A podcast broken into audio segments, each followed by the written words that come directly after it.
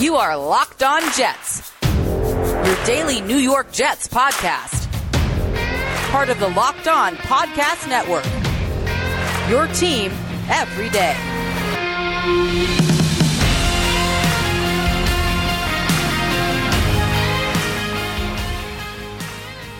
Welcome to the Locked On Jets podcast for Wednesday, December 2nd, 2020. I'm your host, John B. from ganggreennation.com, and today's episode is brought to you by Pepsi. This football season is different, and Pepsi is here to get you ready for game day no matter how you watch this season. Pepsi is the refreshment you need to power through game day and become a member of the League of Football Watchers. These passionate fans are the real generational talent that Pepsi fuels, because Pepsi isn't made for those who play the game, it's made for those who watch it. Pepsi, made for football watching. Today we have our weekly mailbag. Thanks to everybody who sent in questions. We begin with a question from Jimmy, who asks After another pathetic display on Sunday, I'd like you to spend a moment comparing the 2019 Jets to the 2020 Jets. In 2019, we were 7 and 9. This year, we are 0 and 11.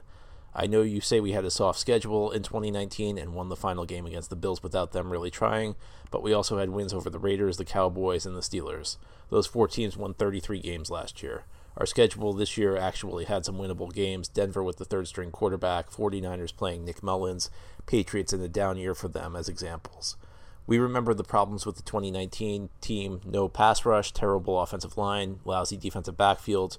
These were all addressed in the offseason without it helping much. Yes, we lost Robbie Anderson and Jamal Adams, but the Jets added some good players like Becton and Mims, Quinnen Williams, and the underrated Tarell Basham have had better seasons, and we've dumped some really bad players like Brian Winters, Jonathan Harrison, and Trumaine Johnson. It is the same staff, so it's hard to say the coaches are worse, but you could say the coaching has been worse. We're going from seven wins to maybe one win. That's quite a drop. My question to you, comparatively, why are we so much worse?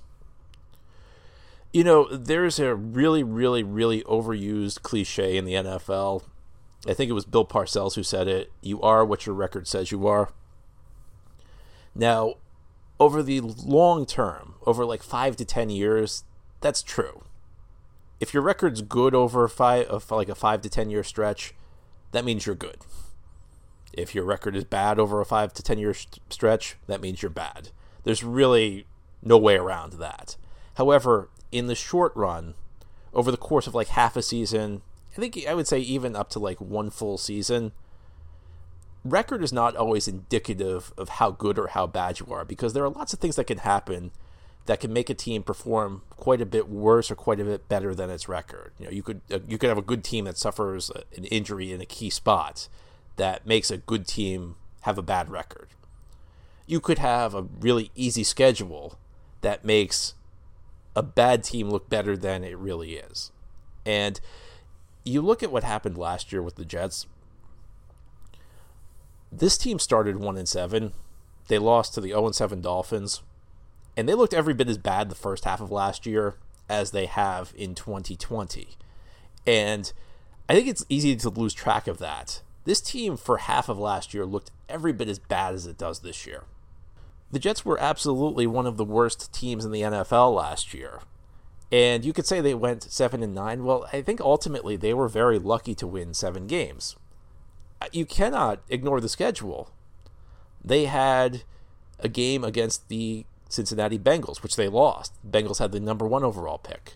They had a game against Washington, which they won. Washington had the number 2 overall pick. They had a game against the Giants that they won the Giants had the number four overall pick. They had two games against Miami, who had the fifth overall pick. They split them, and they had that game against Buffalo, where the Bills were already in the playoffs. It was the last game of the regular season, so the Bills played their backups. The Jets barely got by in those games. So they played five games against teams that had top, top five picks last year. They barely had a winning record. They were three and two. In fact, if not for a penalty call on a pass interference in the last drive in their home game against Miami, which could have easily gone the other way, they would have had a losing record in five games against teams that picked in the top five last year. So this was a horrible football team. And again, they barely got by Buffalo's backups. So essentially, Buffalo's JV team nearly beat them last year.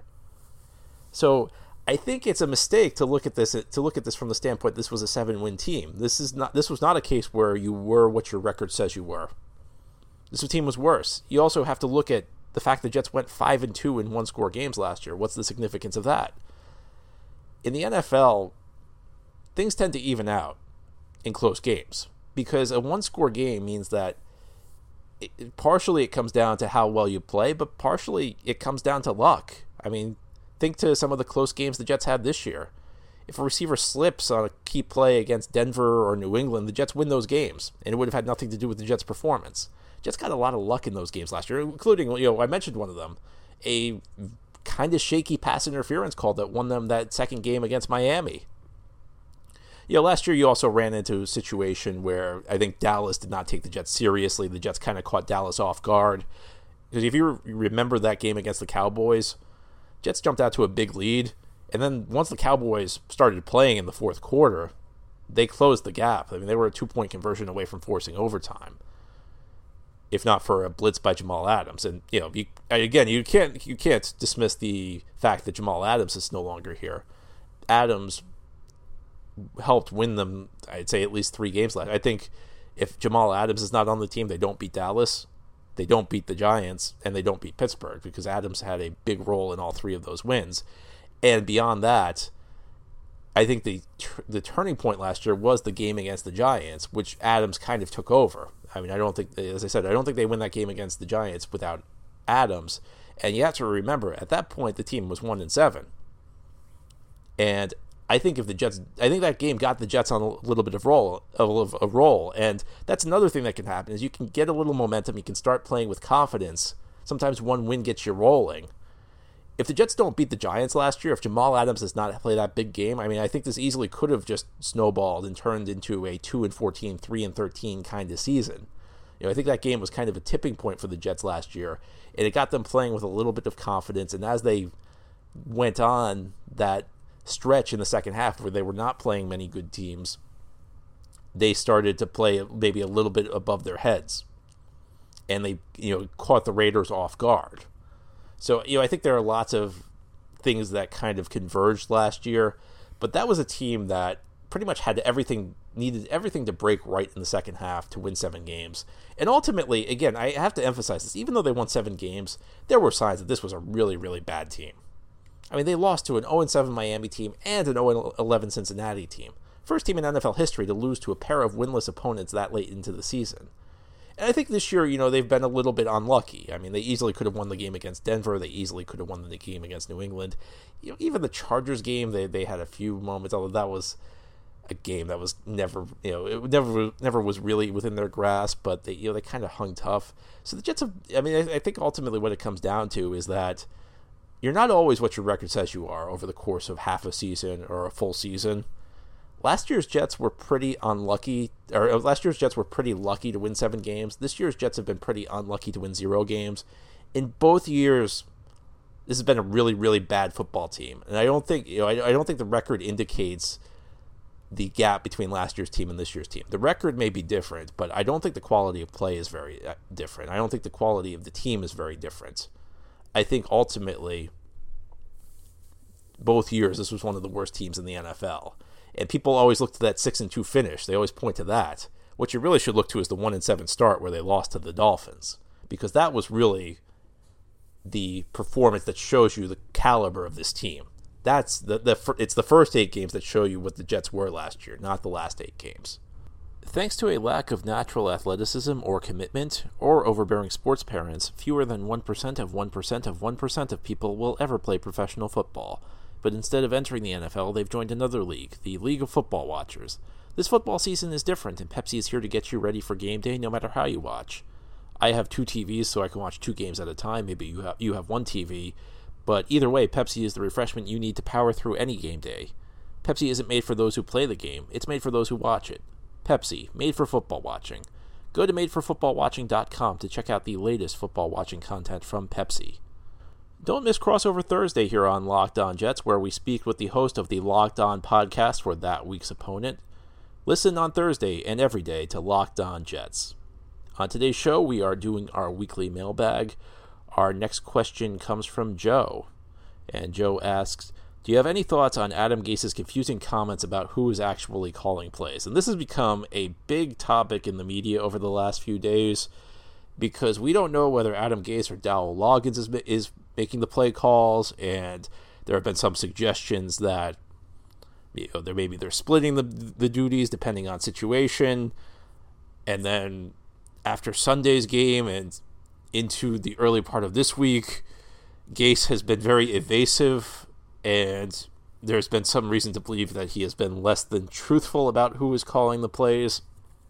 Now, I think some of, some parts of the story are a little overrated. I've heard some people question why the Jets have set up some sort of mechanism where I think there there was talk that Loggins was call, was giving the plays to Gase and then Gase was sending them into Sam Darnold and some people were talking about how that was kind of complicated. I don't think that's a big deal. I've heard other NFL teams that have a similar mechanism where the play caller relays it to somebody else and then somebody else relays it to the quarterback. So I don't think that's unusual. There's also been again some suggestions that maybe Loggins was calling some of the early down plays and Gase was taking over on third downs and people were questioning that. Again, I don't think that's that big of a deal because now I've never been an NFL coach, but my understanding from what I've heard is that the way the game plan works is that you actually pick out from your playbook, you pick out a set of plays you're running on first down, you pick out a plays set of plays you want to run on second down, you pick out a set of plays you want to run on third down. So I don't think def- dividing it by down is that big of a deal, but I just don't understand what Gase is doing. I, I don't understand your, your team is 0 and 11 right now. And this is what you're focused on. You're focused on some ridiculous fight with the media because you won't tell them who's calling the plays and, and, you know it seems like the media maybe caught him lying a little bit where he said he said Loggins was calling the plays, but some members of the media and the press box were watching Loggins during the game, and they could see he was clearly not like taking any action at the point where the plays would be called. And I don't I don't understand why you'd lie about this. I don't understand why you would give a second of thought to this. And now there, there's some other talk that Gase is not being forthright about this because he views it as a competitive advantage. If the other team knows who's calling the plays, they'll know which tendencies to study. And that is just the dumbest thing I've ever heard. The idea that, you know, if that it's an advantage for the Jets to know whether Gase or Loggins is calling the plays is just absurd. What advantage was gained on Sunday when you scored three points? What advantage has been gained throughout the year when you had the lowest scoring offense in the NFL. What uh, what kind of an advantage? What would they have scored two points on Sunday? Would they have scored one point on Sunday if if the defense knew who was calling the plays? And by the way, you know if Frank Gore is being run into the line up the middle the 14th time in three quarters, it's not like the defense is going to be confused because the because they're thinking about whether Gase or Loggins is calling the plays. And one other thing. If t- if the other team knows what's coming because they know who's calling the plays, that's a sign you're a bad play caller because you, your job to be as a play caller is to be unpredictable. So if the defense knows, hey, Gase is calling these plays, we know what's coming, that means you stink. That doesn't mean we need to bring in a second guy to throw them off the trail. That means you need to start getting better as a play caller.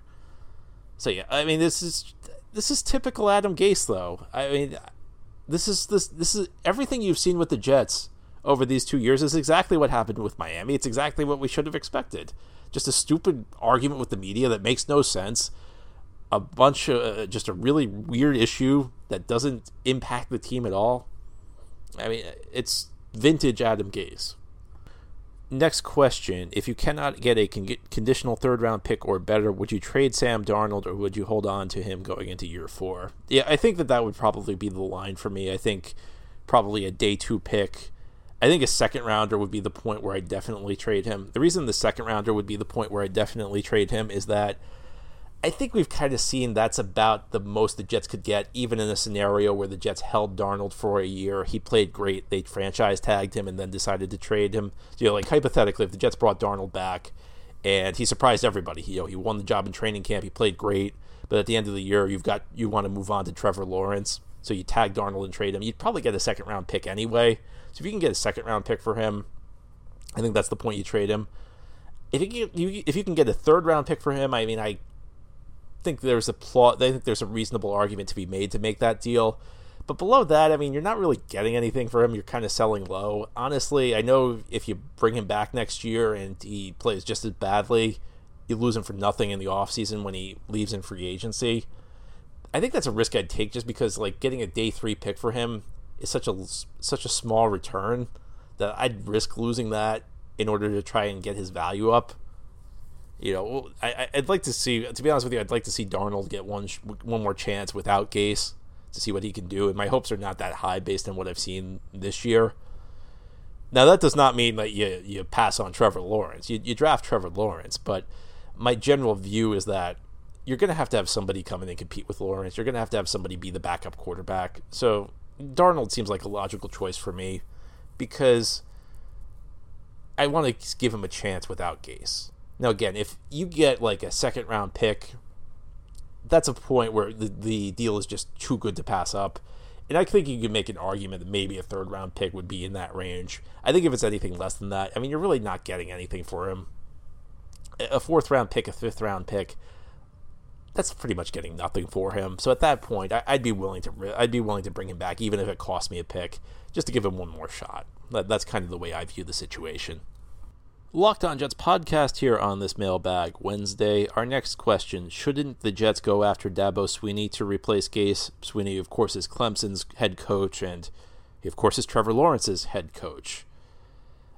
Here's the issue. I mean, I think there are lots of NFL teams that would want to go get Dabo Swinney because he has built a juggernaut at Clemson. I actually am not certain he'd work in the NFL. I mean, I think if you know if he was interested in the Jets, you you if he came hypothetically came to the Jets and said, "I want to coach you, I want to coach your team," then I guess you'd kind of have to take him, and you'd kind of have to roll the dice that he could work in the NFL. I'm not sure whether his I, I I wonder whether his style would be better suited for college, but I think ultimately it's not a question that really matters because let, let's just say you're Dabo Swinney. Let's say the Jets are interested in you Right now, you have a $93 million contract with Clemson. So your choice is essentially I can either stay at Clemson, make $93 million, and be viewed as an immortal because he's, he's essentially built a resume that will leave him remembered as one of the greatest college football coaches in history. Or I can go work for Woody and Chris Johnson. I don't know that that's much of a choice. So uh, yeah, look, he, he, legendary coach, but I think it's going to be awfully tough to convince him to come to the Jets and undertake this major, major rebuilding job because he's got a great thing going in Clemson. Next question: Do you see Adam Gase ever getting a head coaching job anywhere ever again, unless Peyton Manning actually becomes a GM? Do you actually do you ever see this happening? Never underestimate the ability of football teams to do something stupid. I, I could not rule it out because football teams just have a way of, of really doing idiotic things. My answer then it would be yes, I could see it happening. It, the process for hiring a head coach in the NFL is not built to win games. the NFL is a league where nepotism is a, par- a feature of hiring. So yeah, I could see it happening. Now it would be a difficult sell for any fan base. As unpopular as the Gase hire was among Jets fans when Chris Johnson announced it in 2019, it would be even more unpopular going forward. I mean, I mean, after this Jets experience, Gase is now on that level with like a Rich Kotite or a Jeff Fisher like what what his, name is just synonymous with with being a, a coach you do not want your team to have. So there would be an enormous outcry of any from any team who's who from the fans of any team who hired Gase. But listen, never underestimate the nepotism in the NFL. Never underestimate the t- the ability of a team in the NFL to do, to do something stupid. I mean, this is a league where I mean. There was I, I still can't believe some of the coaches who I've seen get second or third chances in this league. I mean, there are coaches who have been just as bad as Gase. Who, um, yeah, no, I tell you, there have been coaches who have been just as bad as Gase. I, I, was undecided there whether whether I should whether those coaches were actually as bad as Gase. Yeah, they they were. I mean, how does Norv Turner get three chances in this league?